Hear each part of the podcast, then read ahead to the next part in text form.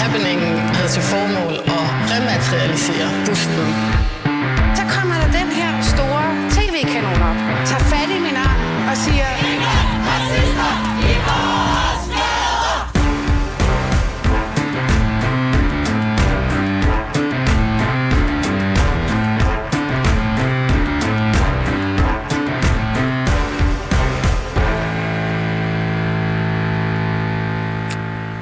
Ja, velkommen til Baby og Boomer, og velkommen til endnu en uge i Identitetspolitikens tegn. Mit navn er Phyllis Yassar, og øh, jeg er jo jeres allesammens woke og hvad Hver uge inviterer jeg en gæst ind for at øh, diskutere identitetspolitik, og øh, i den her uge har jeg besøg af dig, Daniel Holtz Pinderup. Velkommen til. Tusind tak. Før vi hopper ud i det, så skal vi øh, ja, lige lade lytterne lære dig lidt bedre at kende, og øh, det har vores fabelagtige journalist Karoline Fodgaard Hansen sørget for. Så øh, her kommer der en lille faktaboks på lyd om, øh, om dig. Er du klar? Ja, jeg er så. Skyd med. Er, vi i et, er det her et patriarkat? Er kvinder øh, mere undertrykt end mænd? Er øh, kvinder overhovedet bag ligestillingspunktet i forhold til mænd? Daniel Holst Pinderup, manden, der er træt af det feministiske fjendebillede. Og identitetspolitik. Fordi det er jo ikke lige med retten med at være sig selv. Den respekterer nemlig ikke folk. Det er blot et tyndsligt debattrik. Til at starte med var jeg egentlig glad nok for kvindefor og gad ikke rigtig den offentlige debat. Men så læste han en klum i Berlinsk. Katarina Dias skriver i øh, Berlingeren for, det kan jeg ikke huske, et års tid siden eller længere, noget med en, en bogreol og en bøf, bourguignon og hendes krav til en, øh, en mand, og øh, for, at, for at, det, at det skal være noget. Ikke? Nå, okay. Ja, ja, okay, det kan jeg godt huske. Ja. Og jeg sidder der, og jeg tænker bare, højrøvede, snobbede satan. altså, nej. Øh, og så hissede jeg mig op, og så tænkte jeg, jamen prøv at det her, det er jo ikke kun Katarina Dias, der er sgu mange sådan nogle typer til. Og så gik han ellers i krig. Krigen for mænds ligestilling. På Twitter og på Facebook. Han mener, at feministen glemmer mænd og deres problemer. At der kun er diskrimination imod mænd i den danske lovgivning. At der slet ikke er fokus på ligestilling. At almindelige mennesker bliver glemt. Og det blot handler om kvinder i middelklassen og deres vej til bestyrelsesposter. Desuden så har feminismen jo også flere dele til fælles med kommunismen og nazismen, ifølge ham. Han blev en del af manderådet, faktisk redaktør, men han har givet stafetten videre, da han stillede op for Nye Borgerlige ved Folketingsvalget i 2022. Nok hader han feminisme, men at producere lyd er i hvert fald ikke en gave, han har fået. Jeg er bekymret for vores sammenhold. Jeg er bekymret for, at foreninger som Black Lives Matter og LGBT+, og feminismen og MeToo opdeler os og skaber fjendebilleder og spiller os ud mod hinanden. Vi har brug for at holde sammen. Derfor skal vi afvise identitetspolitik og holde fast i det, vi ved fungerer. Ligeværd, gensidig respekt, lige rettigheder. Men hvem er han egentlig, udover at bekæmpe feminisme og være en del af nye borgerlige? Ja, og, og manderådet selvfølgelig. Han er veteran og tidligere udsendt. Og når ja, nu er han forretningsudvikler ved et reklamebureau. Skriver i ny og næ for indblik og kontrast. Kan vide, hvordan han egentlig finder tid til sin Twitter-krig.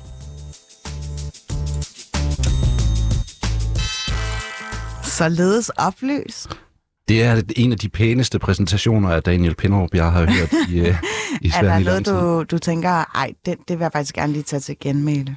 Ja, ja altså man kan, jo, man kan jo starte fra en ende ikke? Altså det, det vil jeg da være med. Det, det er fint nok at, at, ligesom at få malet et billede op, og så kan man jo, øh, jeg tror, den, den enkelte vil jo altid øh, se på, på kommunikationsstrømmen ud af mig og se om, om om billedet måske nødvendigvis er 100% øh, retvisende. Jeg tror tit, at man får et, et billede, et indtryk af, øh, af sin holdningsmodstander, som, øh, som vil være forkert uanset, fordi vi kun taler om, om en akse af, af emner. Ikke? Altså man, der er mange andre ting, som vi sandsynligvis ville kunne være enige om.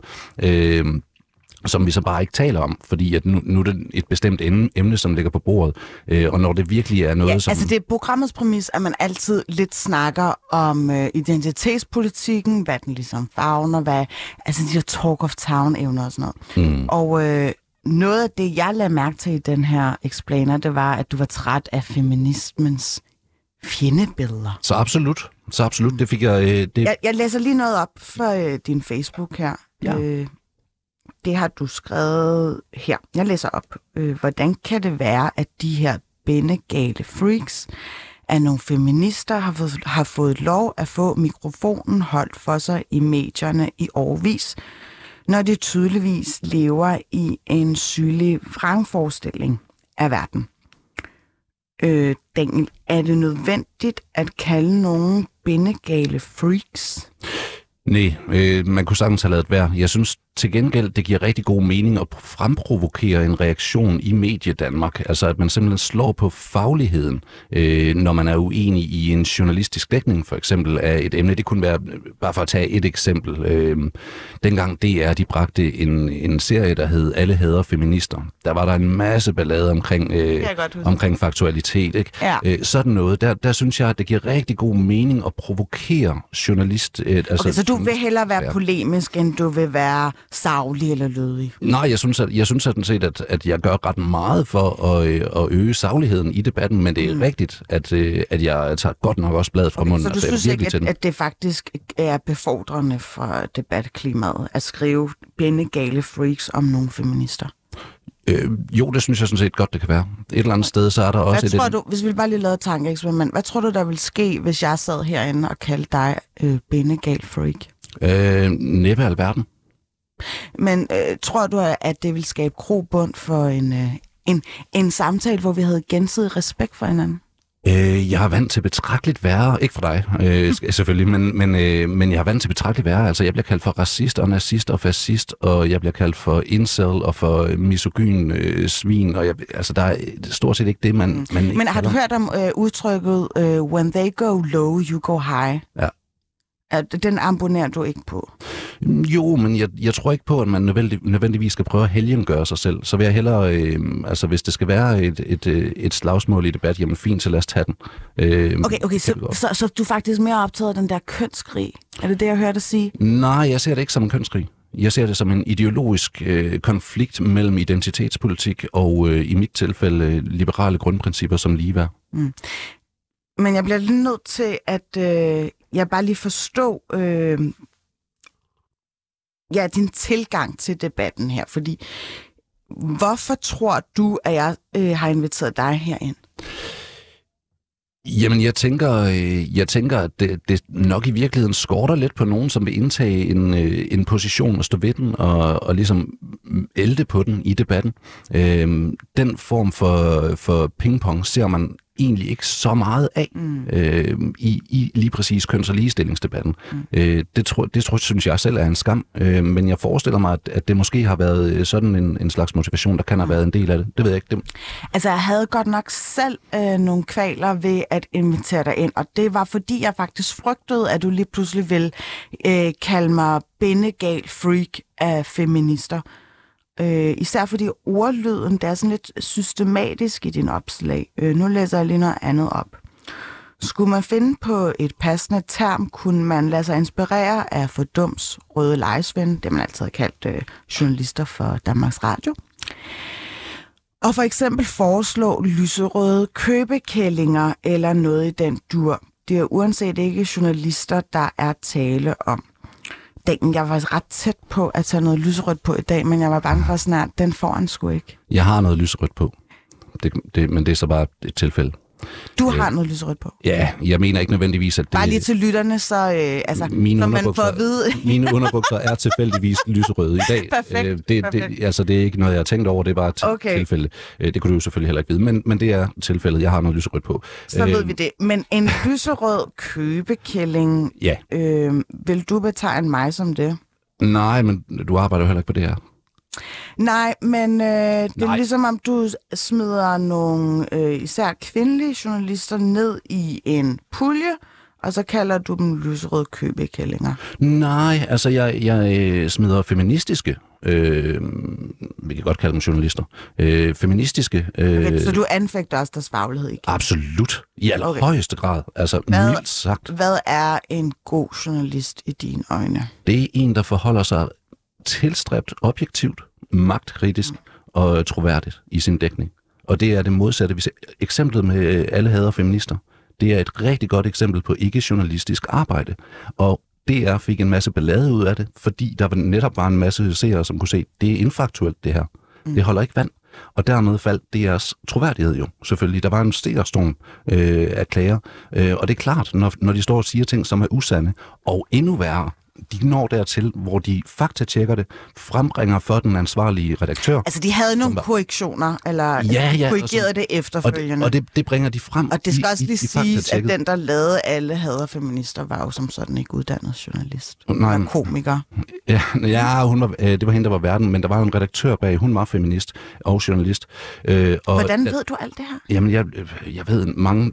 Altså, jeg researcher. Jeg kommer fra en baggrund i kampinformation. Altså, jeg, jeg er uddannet til at arbejde med data, okay. indsamle og, og behandle data. Og, og hvad er bonger så ud? Hvornår er du sådan her, øh, feministalarm, det her er en feministisk redaktør? Øh, når, for eksempel, når hun indrømmer det. Altså, når hun siger, jeg er feminist, så tænker jeg, at det er nok sandt færdigt. Øh, men, men altså, faktatjekket øh, fra DR's egen detektor, øh, skal dog siges i, i DR's forsvar, frembringer jo øh, kritikken og faktafejlene for redaktøren. Øh, og redaktøren nægter at gå i rette med det.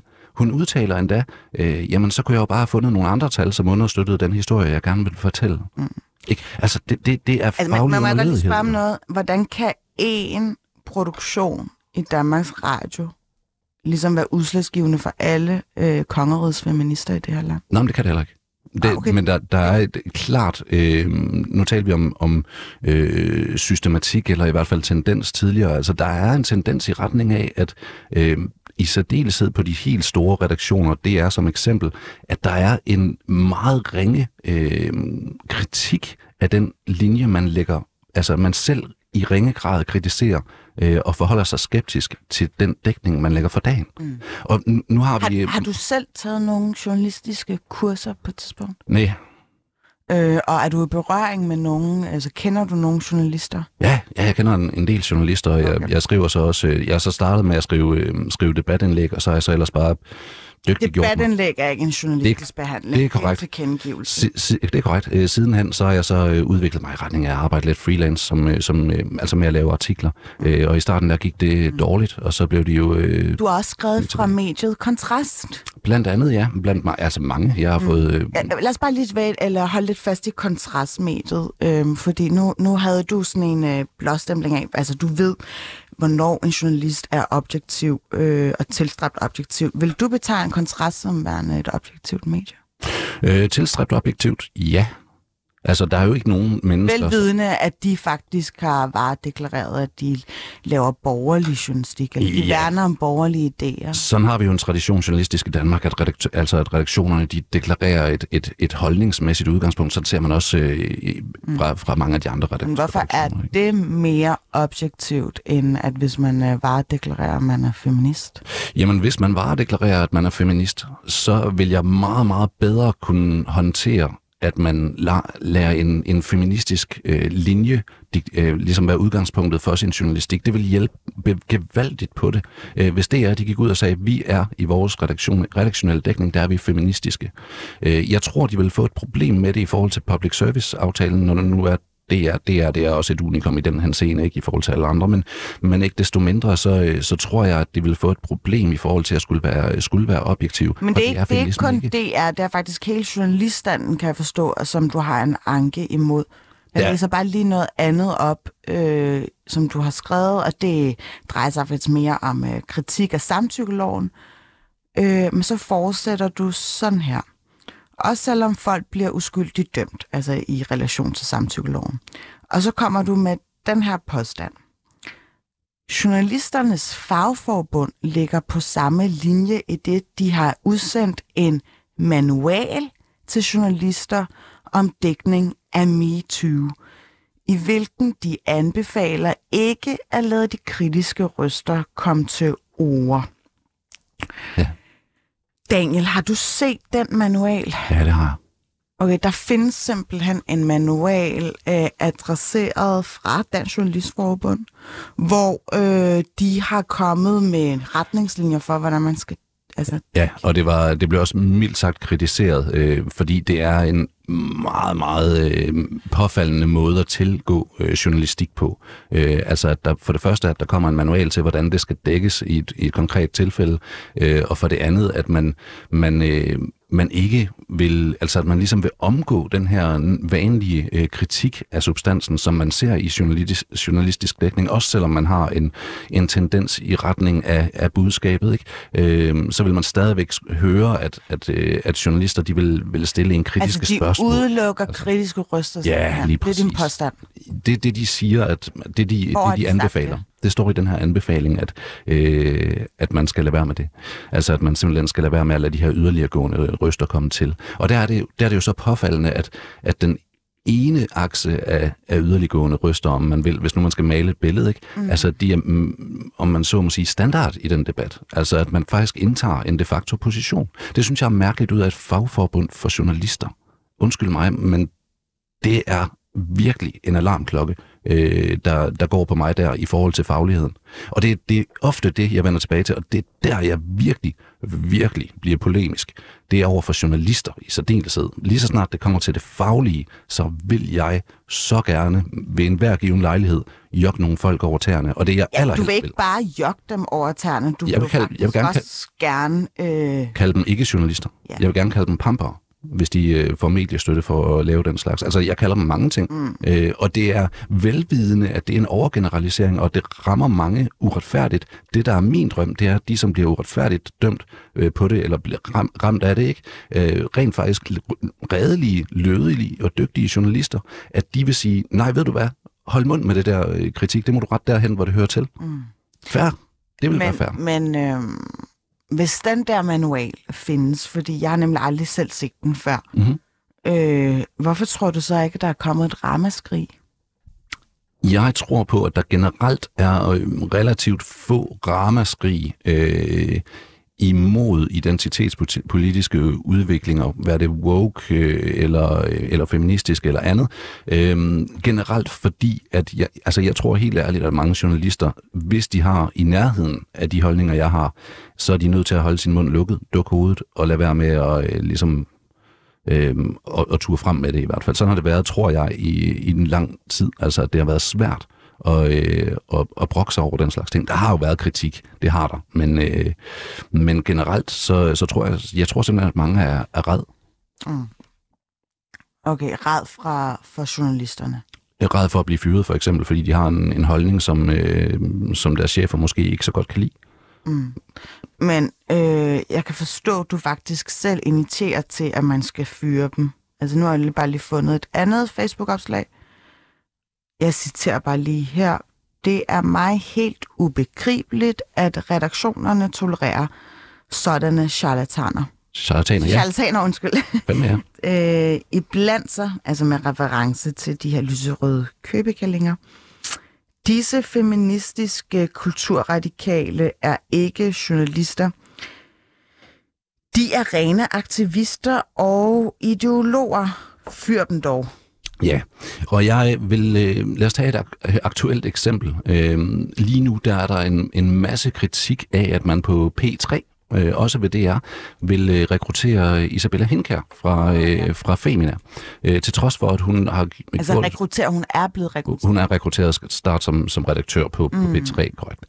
Øh, og det er til trods for, at det er gået helt forfærdeligt med tallene over på Femina, mens hun har været der. Det er, øh, hun har udtalt, at, øh, at, at den objektive journalistik, at det er en saga, og man, skal hellere, man har et ansvar for at ændre samfundet i den retning, som i en god retning. Jamen var det, undskyld, jeg siger det, var det ikke set gennem en linse for Femina?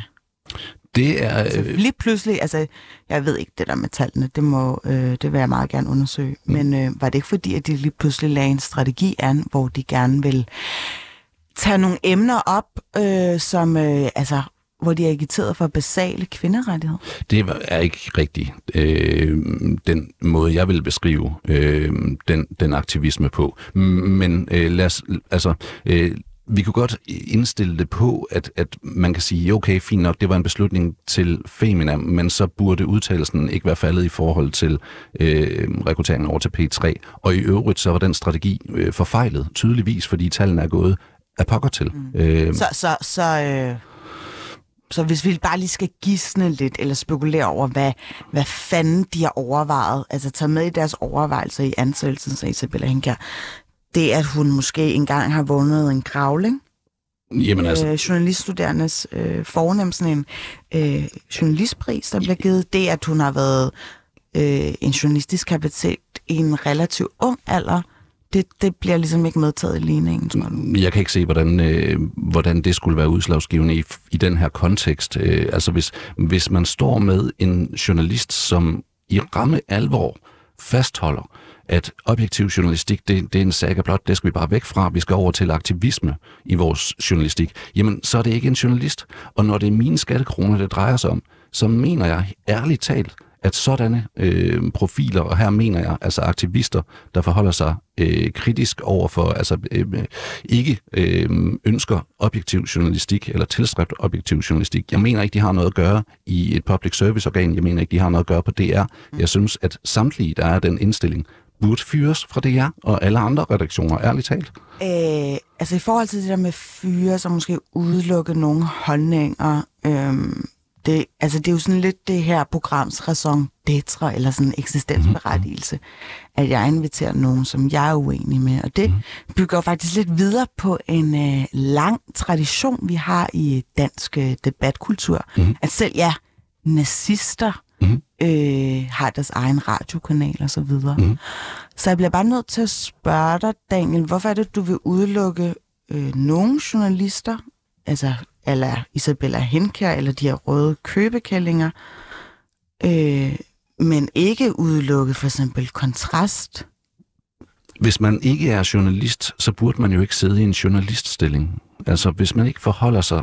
Jeg skal lige forstå, hvem er det, der ikke er journalist? Isabella Henkær er uddannet journalist for Syddansk Universitet. Det betyder ikke nødvendigvis, at man er journalistisk i, i sin ageren. Øh, når hun, det er en ren tilståelsessag her. Hun siger, hun er aktivist, og ikke øh, Men agter... det er i- kontrast vel også. De er aktivistiske omkring øh, ja, den borgerlige orden eller borgerlige politik. De, er, de laver meget journalistik for, øh, for blå, øh, blokpolitik. i, Er det ikke sammenligneligt med øh, det ophav, som, øh, eller hvad skal jeg sige, det incitament, som øh, Isabella Henkær går ind i journalistikken med? Overhovedet ikke, fordi der er forskel på at være deklareret og have et politisk ståsted, et holdningsmæssigt ståsted, men forholde sig journalistisk, og så at forholde sig ikke journalistisk, fordi man hellere vil forholde sig til sit, til sit holdningsmæssige ståsted. Så den, den forskel, den er ret markant, og i kontrasttilfælde, der vil jeg sige, at deres, deres dækning er aldeles lødig. Det er meget svært at finde, fange dem på faktafejl. Så kan man være uenig med, med, med, med nogle af redaktionens holdninger, og det skal der være nogen, der er. Altså, hvis ikke der er uenighed, så er der noget galt. Altså, om, om næsten hvad som helst, ligegyldigt hvad man snakker om. Men vil det ikke Øh. være, øh, undskyld udtrykket, fucking kedeligt, hvis alle rendte rundt og havde den samme tilgang til journalistikken, som for eksempel kontrast? Øh, jo, men jeg tror bare, at det, det, det her det handler om, det ikke nødvendigvis skal være hele pakken af, hvordan man er journalist, men bare, at man, man respekterer nogle af de allermest fundamentale ting, for eksempel tilstræbt objektivitet, troværdighed, magtkritik. Øh, på samme måde kan man også tale om, i akademia, der er der altså også nogle faglige udfordringer, hvor jeg, jeg er ikke i stand til at tale, fortælle nogen som helst om, hvordan et liv som akademiker er, eller hvordan man skal, skal leve sin Ph.D. Øh, arbejdsmæssigt. Men jeg kan godt tale om akademisk metode, altså de allermest rudimentære øh, regler for, hvordan man, man arbejder redeligt inden for akademia. Øh, og det er det, vi, vi egentlig bør frem til her, i, i synes jeg, øh, i forhold til dansk journalistik, øh, når det kommer til, til, til ligestilling og køn og identitetspolitik. Jamen det er, synes hvad man vil, øh, og lave udtrykket, lave, jeg Det må man jo ikke. Man må ikke synes, hvad man Sagtens, vil. sagtens gør Men så det. bliver, du, så bliver man jo skudt i skoene for at være aktivist Nixon. og ideolog. Men når man er på arbejde som journalist, så bliver man nødt til at forholde sig journalistisk. Uagtende. Og alle journalister har sine egne holdninger. Det, mm. Sådan er det at være menneske. Det er fint. Det er slet ikke det, jeg slammer på. Slet ikke. Øhm, men, men man er bare nødt til at respektere sit fag. Okay, så, så, øh, så Isabella Henkær respekterer ikke sit fag. Nej, hun er respektløs over for journalistik. Okay, hvad, hvad er det, hun har gjort, som er respektløs? Jamen, det er at udtale, at den objektive dækning, den skal vige for aktivister. Okay, okay, men hvad, hvad, altså det, det har jeg forstået, men har hun gjort andet, som er res, decideret respektløst? Øh, altså, jeg har ikke et øh, totalt overblik over alt, øh, hvad, hvad Isabella Henkær har, mm. har sagt og gjort, men, mm. men, øh, men det her det er sådan set også alt rigeligt til at, og det fordrer en kritik. Øh, selvfølgelig fordrer det en kritik, når en, øh, en, en redaktør øh, ikke respekterer de journalistiske, grundlæggende øh, journalistiske spilleregler. Øh, og her taler jeg ikke engang bare om, om, om spilleregler, det er, jo, det er jo hele fundamentet for, for hvad journalistik er. Mm. Øh, jeg kunne forstå, at der var noget med, at du havde øh, på Twitter troet med noget injurie, eller hvad var det? Jeg, har, jeg mener, at jeg er blevet injurieret, og så har jeg så øh, sagt, øh, det der, det, det må stoppe, eller så, øh, så tager jeg det rettens vej, øh, fordi jeg, jeg vil ikke finde mig i at blive injurieret. Mm. Og øh, hvad så hvis jeg, eller hvis vi har arbejdet på Danmarks Radio, og jeg sagde, jeg synes, det er injurierende at blive kaldt en lyserød købekælling.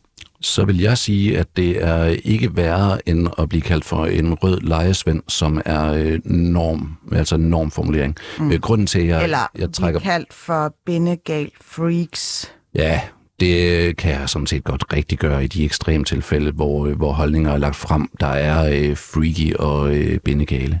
Mm. Øhm, så, så det kan jeg sådan set også godt forsvare. Okay, men, men så det virker det jo bare lidt som om, du ikke rigtig tåler din egen medicin. Jo, så absolut da, men der er forskel på at kalde nogen for en freak, øh, eller for en tosse, eller for, øh, for en klovn, eller en idiot, og så at kalde nogen for for eksempel en racist, øh, eller en øh, incel. Eller Har du sagt øh, noget racistisk? Jeg har øh, sagt mange ting, som nogle folk vil synes er racistisk. Der er nogen, der vil synes, at min eksistens i sig selv er racistisk. Øh, så hvis jeg skal svare på det spørgsmål, og det vil jeg gerne, så, så er vi jo nødt til at begrebsafklare først. Okay, øhm, jeg synes, der er mange øh, anklager i det her rum. Øh, Ja. Så jeg tror, vi skal videre. Vi skal faktisk videre. Vi har øh, ugens gæst. Mm. Øhm, ja.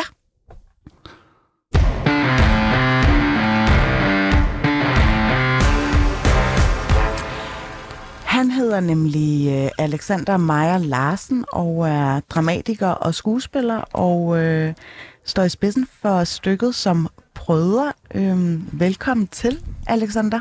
Tak skal du have. Kan du lige øh, give os en, en sådan kort indføring i, øh, hvad handler som brødre om, som i øvrigt bliver, altså den har premiere næste uge Den 10. er på Blågård. på Blå Okay. okay. taler jeg. Ja. Prøv lige at tage os med øh, på en rejse i som brødre. Hvad er det for et stykke? Jamen, den handler jo om de her øh, to brødre, som, øh, som vokser op i, øh, i forstaden. Øh, med, en, øh, med en dansk mor og en iransk far, som er politisk flygtning. Øh, og så handler den om ja, de her to brødre, som vokser op i det her splittede hjem mellem de her to øh, forældre. Øh, og hvor øh, man, kan, man kan sige, at de to brødre driver ligesom mod hver deres fællesskab i forsøget på at passe ind i samfundet. Mm. Øh, og den ene, den ene, øh, den lille broren, han forsøger ligesom at gøre alt øh, for at overbevise folk om, at han, at han er dansker. Han er født mørk, og øh, storebroren er født lys, hvid i huden. Øh, og han driver ligesom mod et andet fællesskab, som er det kriminelle fællesskab. Og de har jo haft den samme barndom, kan man Ja. sige. Hvad, øh, hvad er det for nogle temaer, det her stykke ligesom er i berøring med?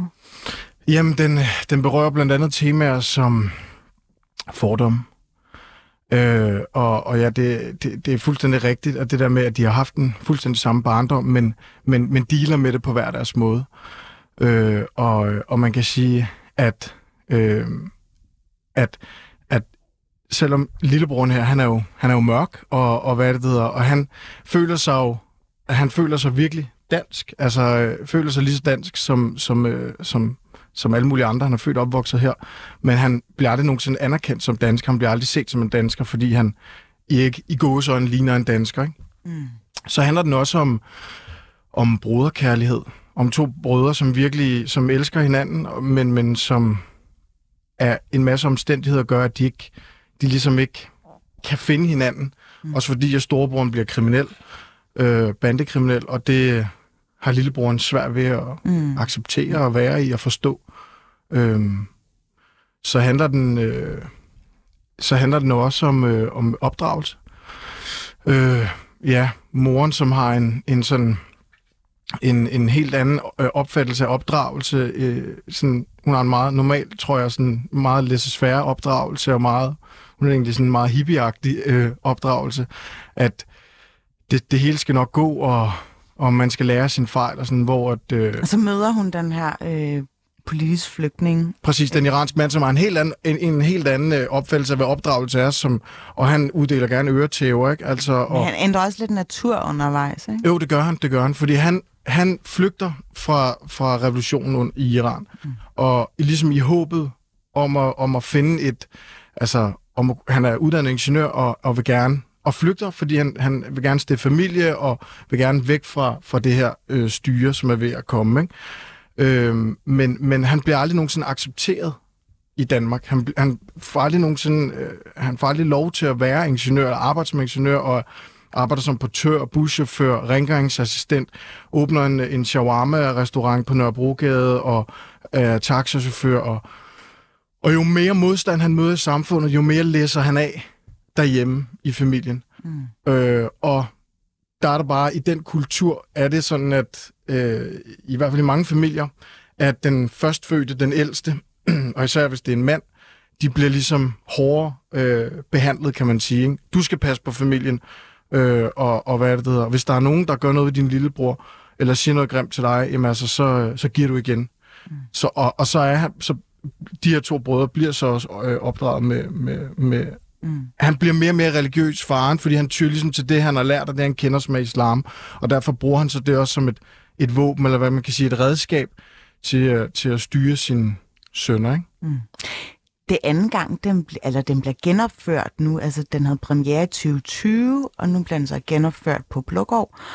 Øh, hvordan har modtagelsen egentlig været? Altså, fordi øh, der er jo en grund til, at den bliver genopført. Det er vel fordi, at der har været en, ja, en, en publikumssucces, formoder jeg. Den er premiere i, i 21.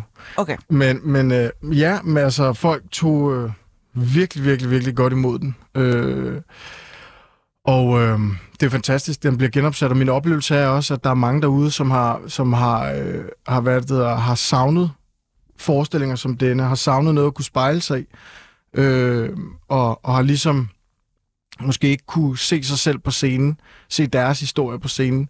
Det er i hvert fald, det er i hvert fald de historier, jeg hører, og det er de tilbagemeldinger, jeg får. Der var en ung mand, der skrev til mig øh, øh, på Facebook, han skrev til mig, tak fordi du fortæller det, jeg ikke kan og tør sige. Mm. Og, og bare altså, alene af det, så ved jeg, at vi har fat i noget, og det er vigtigt, det vi fortæller. Mm. Er der sådan en berøringsangst for at måske tage ja, sådan noget som bandekriminalitet op i, øh, ja, i dansk øh, scenekunst? Jeg, jeg ved det ikke. Jeg ved det ikke. Altså, men jeg har ikke set det før. Jeg har ikke set nogen øh, teatre tage det op før. Og jeg ved ikke, om det er fordi, at, at, øh, at, der, at der ikke er de rigtige til at fortælle det, eller hvad det handler om. Eller, eller, jeg, jeg ved ikke. Jeg, kan, jeg har svært ved at svare på det, men, men mm, jeg ved ikke, om der er berøringsangst, om det er fordi, at, at, at der er måske nogle teater, der ikke tør, eller hvad det er. Men, altså, det tror jeg ikke. Jeg tror, det handler om, at de gerne vil have, at det er de rigtige mennesker, der fortæller de her historier. Mm. Øh, så derfor så, ja. Hvordan, hvordan er det øh, øh, at, at sidde i overvejelsesfasen op til, altså i skabelsesfasen, og, øh, og i virkeligheden ikke Altså det lyder, nu har jeg desværre ikke set stykket endnu, det vil jeg faktisk gerne. Jeg sidder og bliver, Det kan du nå jeg, sidder- endnu. jeg sidder og bliver lidt... Der er lidt premiere sådan- næste uge. Øhm, Spiller en måned. Fedt. Jamen, så, så det, det vil jeg. Øh, men altså, jeg sidder sådan lidt og, og spekulerer i, om du har reflekteret over undervejs, at altså på mig lyder det jo ikke som om, at, at øh, det iranske styre øh, med Ayatollah, Ayatollah Khomeini i spidsen lige frem bliver præsenteret øh, malet i et godt lys. Øh, og det, det er der jo selvfølgelig heller ikke nogen grund til. Men, men har du overvejet op til, at der måske vil være nogen, som tænkte, sådan skal han ikke tale om, øh, om, Altså, vores, for om, om, om vores store ledere, eller hvad man nu, altså følgere af, af enten Så Ayatollah kunstnere har jo tendens altså- til lidt at være skydeskive for øh, Det er det, jeg mener, ikke? Altså, ja. Det, det har jeg, det har jeg. Altså nu vil jeg sige, at øh, øh, altså det, det er ikke, altså nu har du ikke set forestillingen, og, det, og, den, og den som sådan øh, øh, tegner den ikke et, et grimt billede af, af Romani. Altså det, det, det, det, det, ople- altså, det synes jeg, vi kommer pænt godt udenom. Øhm, øh, der synes jeg egentlig mere, at min digtsamling Kongen Leve øh, kommer mere ind på det. Den er jo, det er jo en digtsamling, som er et portræt af min, af min far, Baba, øh, som, som han hedder i bogen, Ja. og som betyder far. Øh, der kommer jeg mere ind på, hvad det er, han flygter, og, og han ser sine, sine venner hængt i gaderne, og, og, og jeg kommer mere ind på, hvordan det er, han faktisk kommer ud af landet og sådan nogle ting. Øhm, men, men det har jeg ikke tænkt over. Det har jeg faktisk ikke. altså, øh, ja. Jeg synes, jeg gør det på en fin, subtil øh, og sober måde. Så, så, Det er ikke, fordi du har modtaget nogen trus. Nej, det har jeg ikke, og jeg hænger ikke nogen ud. Øh, mm. så, Jeg, jeg, jeg vil gerne, nu vi er ved det, jeg vil gerne hænge Ayatollah Khomeini ud på mig. Jeg synes, han er en douchebag. Øhm, de her øh, to roller her, altså storebroren og lillebroren, mm. er der på et tidspunkt, hvor de tilgiver deres far? Øhm, øh, jamen altså, nej, der er, ikke, der er ikke et decideret sted i forestillingen, hvor de tilgiver ham. Altså, det handler også om en forestilling om øh, to søskende, søskende, som har hver deres opfattelse af øh, opvækst, Mm. som jeg tror rigtig mange mennesker kan relatere. Mm. Øh, jeg har oplevet det her, når du har oplevet noget helt andet. Mm. Altså, hvad er rigtigt, hvad er ikke rigtigt? Mm. Alt er jo rigtigt. Det er jo bare forskelligt, hvad man ligesom... Mm. Øhm, men nej, der er ikke noget decideret sådan acceptsted. Jeg tror undervejs igennem forskningen accepterer de jo og forstår ligesom, når du har oplevet det her. Okay, jeg har oplevet det her. Så på en eller anden måde tror jeg, at man accept- de accepterer det undervejs. Øh, og prøver på også at forstå vel også deres far og deres mor igennem forestillingen. Er den her, øh, altså teaterstykket, er det inspireret eller baseret på virkelige hændelser? Det er det her. Og hvor meget tænkte du sådan over øh, altså de der dynamikker, der er søskende imellem? Altså læste du op også på, øh, der er jo forskellige sådan sociopsykologiske teorier for, hvorfor man øh, er som, hvilken type man er som lillebror, hvilken type man er som storebror. Tog du det med i ligningen, eller altså i tilblivelsen af de her karakterer? Nej, egentlig ikke. Altså, jeg var sådan... Jeg vil, gerne, jeg vil gerne fortælle den her historie, som ligger så tæt på mit liv som muligt. Og jeg tror, hvis den bliver leveret ærligt, så, øh, så er det nok. Og så kan man sige, at, at jeg er jo ikke mig, når jeg står på scenen. Det er jo ikke, jeg tænker jo ikke, nu er jeg Alexander, nu, altså, det er jo, et, altså, man er jo noget andet, når man mm. alligevel står på en scene. Og jeg, når jeg har sagt de ord så mange gange, og, og den lillebror figuren bevæger sig måske også lidt anderledes, end hvad jeg gør. Men det kommer fra et ærligt sted, og det, og, og, og det er nemt at få adgang og tilgang til. Og så kan man så sige, Kasper Dalsgaard, som spiller storebror, har jeg jo, jeg har jo fortalt ham en masse om min storebror, om hvordan han er. Og så har han, Kasper, øh, skabt sin egen figur ud fra det. Som, og han er jo ikke min storebror, men, men så har han ligesom dannet sit billede ud fra de, de, den information, jeg så har givet ham. Ikke? Mm. Har du nogle spørgsmål? Ja, men altså- Alexander Meyer Larsen? Er det et stykke, der handler om racisme, eller handler det om, om sådan subjektive forskelligheder? Du ved, altså at man, man på tværs af skæld, øh, for eksempel øh, hudfarve, det er jo et godt eksempel, ikke? Altså, men, men øh, handler det... Handler det I den grad racisme. Okay. Det gør den. Det gør den. Fordom og racisme. Jeg har en monolog i forestillingen. Jeg plejer bare at kalde den dansker monologen, som er sådan en, et, et, et sted i forestillingen, hvor at, øh, min, min karakter, øh, af, han afbryder faktisk forestillingen. Og så peger han en publikummer ud og siger, jeg har lagt mærke til, hvordan det er, at du har kigget på mig gennem hele forestillingen. Og så fortæller sig, du tænker sikkert, at, at det er mig, der går og laver ballade, fordi jeg er mørk. Du tænker sikkert bla bla bla, bla videre, videre, videre. Og så overbeviser han faktisk publikum om, at han er dansk. Han er dansk. Altså, han spiser svinekød, og han, øh, han kan også... Øh, øh, han, han kan fader hvor, og han, har været, han kender udkants Danmark, han nævner en masse udkantsbyer, og mm. han har haft en sønderjysk kæreste, og øh, han er ikke omskåret, det er bare en forhudsforsnævring, og så videre, så videre, ikke? Og det er jo, fordi han møder alle de her fordomme. Mm. Øhm, men den handler også om, altså, ja, racisme, hvordan det er, at danskerne taler om barber, og, mm. og hvordan det er, at danskerne også begynder at tale om mor, altså, som jo er dansk født, fordi hun er sammen med en indvandrer, ikke? Mm. Altså, de begynder at kigge skævt til hende, fordi at hendes søn bliver bandekriminel, men jo også fordi hun har giftet sig med en iraner. Mm.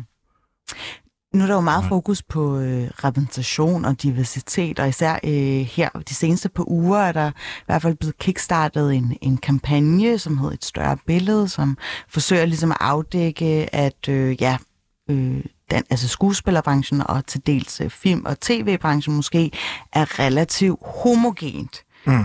Øh, kan du ikke genkende til den kritik? Øh, ja, både og. Altså jo, det kan jeg nok godt, men jeg synes, at det kan jeg godt, men, men, men jeg synes virkelig, at den er i bevægelse, og jeg synes, at det, at det, at det er på vej det rigtige sted hen. Og bare i de fire år, hvor jeg gik på teaterskolen, Øh, jeg gik ud i 19. Der synes jeg virkelig, der er sket, øh, der er sket rigtig, rigtig meget. Øh, så jeg synes helt klart, at, øh, at der er et stykke vej endnu. Det er der virkelig. Men vi er rigtig, rigtig, rigtig godt på vej. Mm. Tror du, at det er en, en øh, hvis vi bare øh, sagde en helt etnisk dansk øh, en, hvad det hedder, instruktør eller dramatiker, kunne have lavet det her stykke? Fordi det er jo baseret på nogle oplevede erfaringer, og øh. Det, så har det været noget andet jo.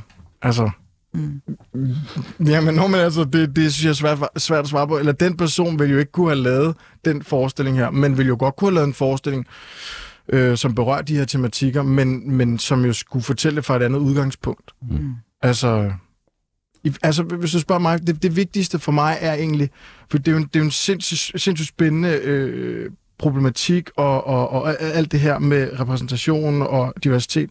For mig handler det rigtig meget om historie. Historien, det er den, der er det vigtige. Hvad er det, vi gerne vil fortælle? Det, det må være det aller, aller, aller vigtigste. Hvad er det, vi gerne vil fortælle? Men synes historien måske ikke at være mere troværdig, når udgangspunktet netop er en, som øh, ja, skriver ud fra Jo. egne anekdoter, egne oplevede erfaringer? Helt klart, jo. jo. Men der er det også vigtigt for historien. Så synes jeg, det er vigtigt, ikke? Mm. Øhm, Vil du spørge Alexander Meyer Larsen om noget? Jamen, jeg synes egentlig, jeg synes egentlig at, at, at det er et, øh, en, en utrolig spændende tematik. Øh, og det her med, at om, altså, om, om stykket kunne være skrevet af en anden, det forholder sig faktisk sådan. Det her det er en ren øh, en sjov tilfælde, men jeg har en gammel barndomskammerat, som er dramatur, og engang skrev et stykke, der er meget derhen af, men bare uden øh, raceaksen. Altså, hvor det handlede om, om forskellige steder i livet, ikke? og hvordan, hvordan øh, øh tingene kan gå, øh, og hvordan verden kan være forskellig. Øh, ud fra ens egen opfattelse. Øh, så jeg synes, det er en super spændende tematik om højaktuel øh, at, at tage fat i. Øh, har, du, har du selv oplevet sådan øh, bøvl med at danse lidt for at få, få formuleringerne på plads i, i, i, i, i et miljø, hvor øh, jeg har en, øh, altså jeg har en bias, ikke? Altså jeg har en forudindtagelse om, omkring kunstmiljøet, at det er meget woke, og, øh, og der er en del politisk korrekthed. Øh, måske jeg tager fejl, øh, måske ikke, men, men har der været noget... Det at være woke, ligesom- det er et skældsord. Øh, generelt identitetspolitik, jeg bryder mig ikke så meget om det, men, men det er så en anden, et andet, øh, en anden side af sagen. Ikke? Mm. Øhm, har du oplevet, at, at, at du ligesom måtte pakke ting ind, eller lige give, give, give det en ekstra tur med sandpapiret, når du formulerer dig, eller et cetera? Mm, Altså en frygt for at blive cancelleret, hvis man skulle bruge det ord. Ja, eller i hvert fald ikke at kunne komme frem med få sat stykket op, eller hvad, det nu måtte være, ikke? Miste nogle kammerater, hvad ved jeg? Altså. Ja. Nej, det har, det, har jeg, det har jeg faktisk ikke tænkt over.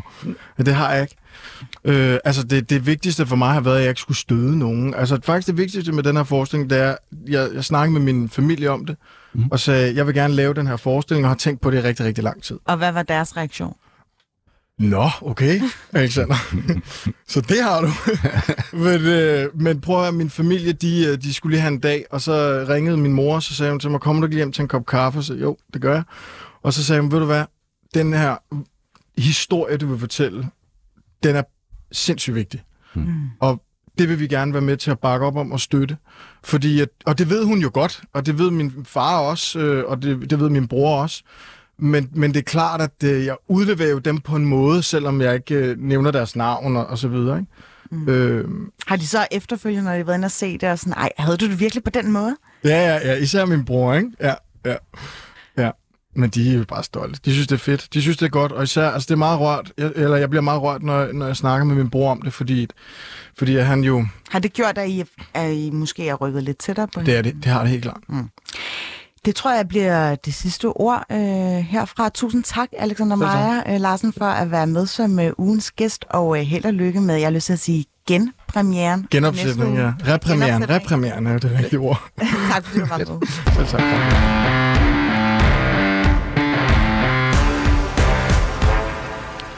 Noget af det, som jeg plejer øh, at udsætte mine gæster for, det er den ultimative boomer-test. Ja.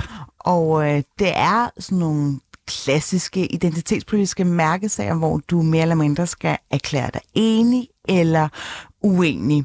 Ja. Og øh, jeg vil meget gerne starte med øh, det her spørgsmål. Må man kalde typer som mig for perker? Det synes jeg, man skal lade være med.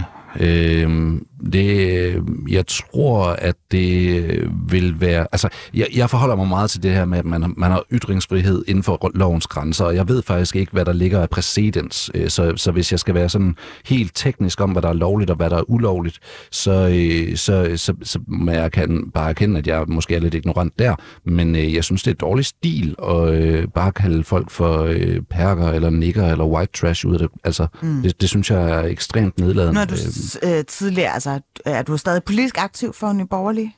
Øh, ikke, ikke, ikke rigtigt, øh, ikke formelt. Jeg er ikke, man skal godkendes som kandidat øh, efter, et, øh, efter et valg igen, og det er jeg ikke, så, øh, så strengt taget nej. Hvorfor er du ikke det? Øh, det? Der er en proces, hvor man skal stille op og øh, godkendes og, øh, af, af, af, af medlemmerne på en, en generalforsamling. Grunden til, at jeg bringer det i spil, det er fordi, at tidligere formand for Nye Borgerlige er, er kendt for, eller man har i hvert fald øh, et klip, hvor hun faktisk siger øh, perker Ja. og perker. Ja, men Synes det, du, det var inden for skiven? øh, var det, om, det var ikke en som dig, var det?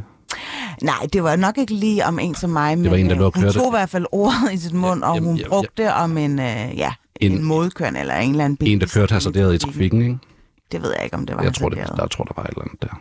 Nej, men det, jeg, jeg, jeg, jeg vil mene, at øh, ord som white trash og perker og nigger øh, er så øh, nedsættende, at man med al rimelighed øh, kan, kan forvente af andre voksne, at de tager en seriøs overvejelse om, hvordan de smider den slags ord omkring. Øh, jeg mener, at man kan godt, altså en, en som mig, man kan godt kalde mig for white trash, hvis jeg udtaler noget, som man synes er øh, altså, så Hvorfor taber. man gøre det? Jamen det kunne være, hvis, man, øh, hvis jeg havde øh, sagt et eller andet, der er så, øh, så håbløst, øh, altså taberagtigt, og øh, altså udtrykker en holdning, som er så langt nede i, øh, i den holdningsmæssige fødekæde, om man vil, at, øh, at, at jeg må være øh, et, et, et, en eller anden form for slags udskud, hvis jeg udtaler sådan noget. Øh, så kan man sige, at det, øh, så kan man bruge det, det retoriske term white trash om mig.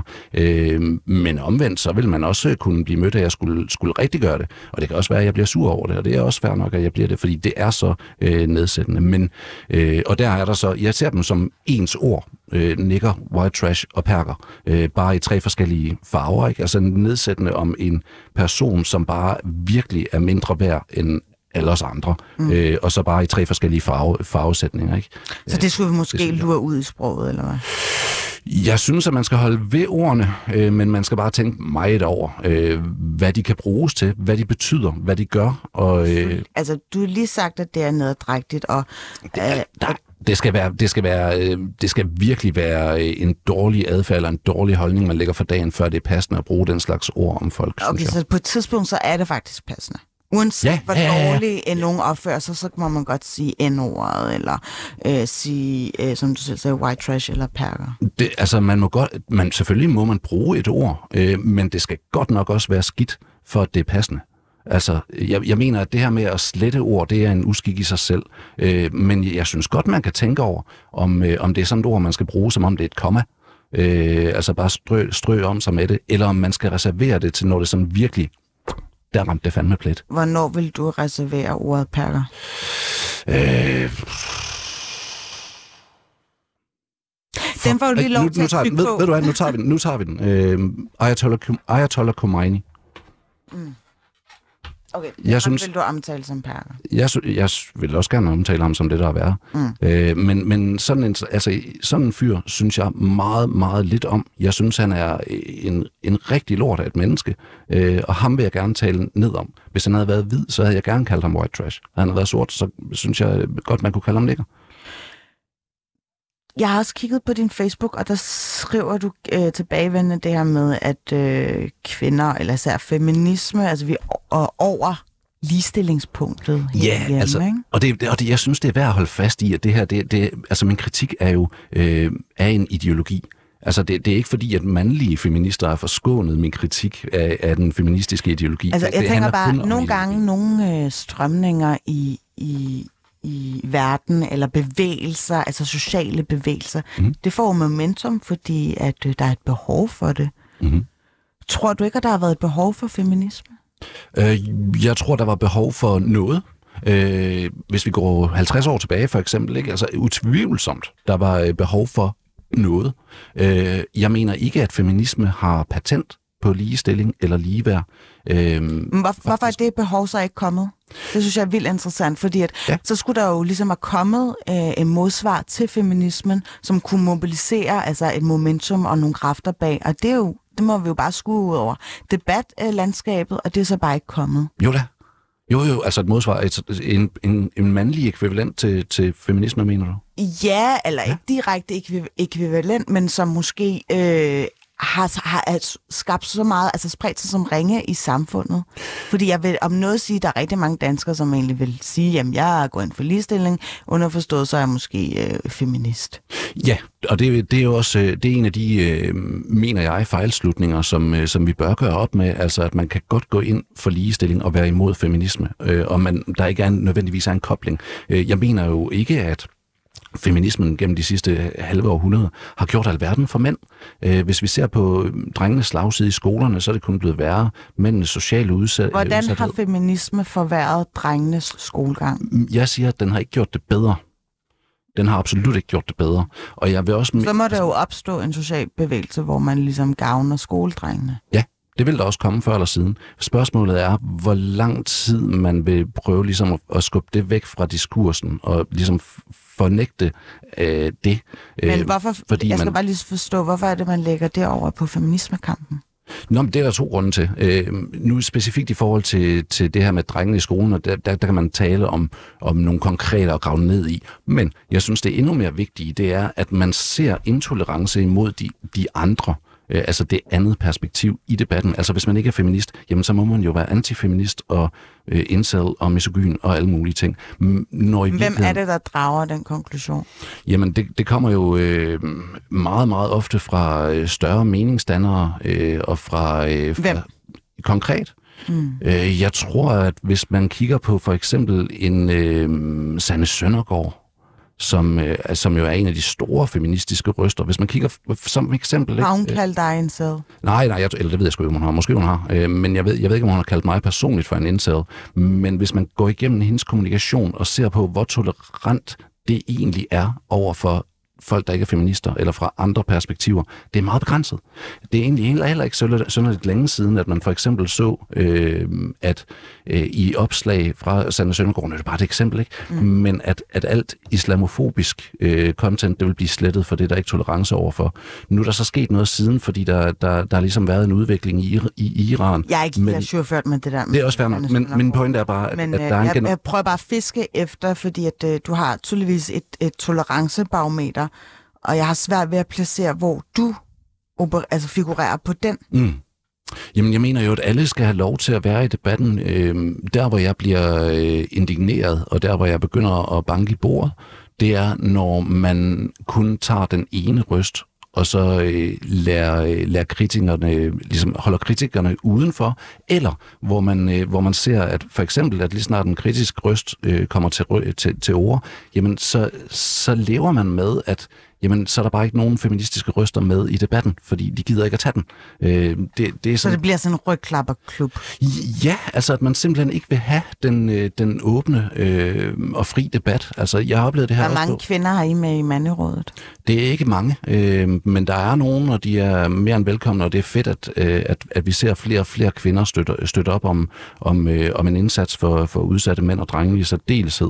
Øh, så det, det er jeg faktisk rigtig godt tilfreds med, den udvikling, og det tror jeg også er på grund af, at vi, vi rent faktisk har gjort noget for at, og, øh, at være øh, den mere ansvarlige røst i, øh, i den. Tiden skrider. Daniel øh, Holst Pinderup, øh, tusind tak, fordi at, øh, du gad at komme ind i studiet for at forsvare dine holdninger og din syn på feminisme. Ja, tag en, en god slurk af vandet der, øh, fordi vi fortsætter i, øh, i samme kadence i anden time, hvor vi øh, får nogle gæster med i studiet. Du har lyttet til Baby og Boomer. Mit navn er Phyllis Jassar. Vi lyttes ved.